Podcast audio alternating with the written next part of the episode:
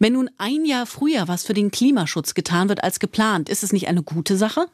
Das wäre eine gute Sache, aber die Koalition hat ja vor einem Jahr entschieden, es ein Jahr früher zu machen, hat dann ein Jahr nichts gemacht und liegt jetzt im Streit miteinander, ohne dass es irgendeine Klarheit gibt.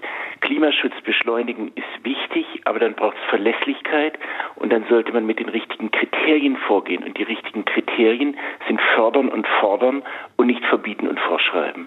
Aber der Klimaschutz ist doch ein wichtiges Thema. Was ist denn dagegen einzuwenden, wenn wir ab 2024 zumindest mal keine neuen rein fossilen Heizungen mehr einbauen? Dagegen ist nichts einzuwenden, aber es braucht da Technologieoffenheit.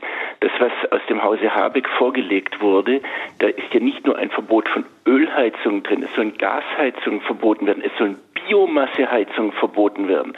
Und ich bin dafür, dass CO2 verboten wird und die ganz klare Botschaft gegeben wird, die neue Heizung muss klimafreundlich sein.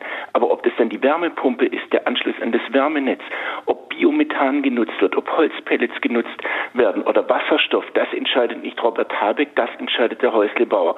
Und dann kriegen sie die Dynamik, die wir brauchen. Wir brauchen Entfesselung und nicht Regulierung. In den vergangenen Tagen war viel von einem Heizungsverbot die Rede und es entstand der Eindruck, dass eben auch bestehende Heizungen ausgetauscht werden müssen. Ihr Parteikollege Mark Helfrich hat gesagt, Habecks Verbotsgläubigkeit erreiche den deutschen Heizungskeller und überfordere viele Menschen kostenmäßig. Sind solche Attacken denn hilfreich, wenn es eben nur um neue Heizungen geht, die ja auch dann Geld kosten würden, wenn sie rein fossil wären? Geht ja schon auch um den Bestand. Im Bestand soll zwar nicht ab 2024 ein Verbot greifen, aber auch da soll jetzt sehr stark reguliert werden. Es gab bisher Ausnahmen für kleine Häuser, die lange genutzt sind, äh, von älteren Menschen, die lange drin wohnen. Da muss man mit Augenmaß vorgehen, fördern und fordern. Ähm, das Entscheidende ist, ähm, natürlich müssen wir auch im Bestand vorankommen, aber da müssen wir die Förderung verbessern. Die Ampel hat stattdessen die Förderung gekürzt, hat in der Förderung Kulisse Chaos verursacht. Und Sie haben ja gerade darauf hingewiesen, da ist in der Kommunikation offensichtlich viel schiefgegangen. Und deshalb ist doch jetzt die Regierung gefordert, klar zu sagen, was sie möchte, einen Plan vorzulegen, wie wir klimaneutrales Heizen möglichst schnell erreichen, aber dazu auch eben die Grundlagen zu schaffen, die Menschen mitzunehmen. Die Menschen möchten da mitmachen, aber auch Menschen mit geringem und mittlerem Einkommen müssen dazu in der Lage sein.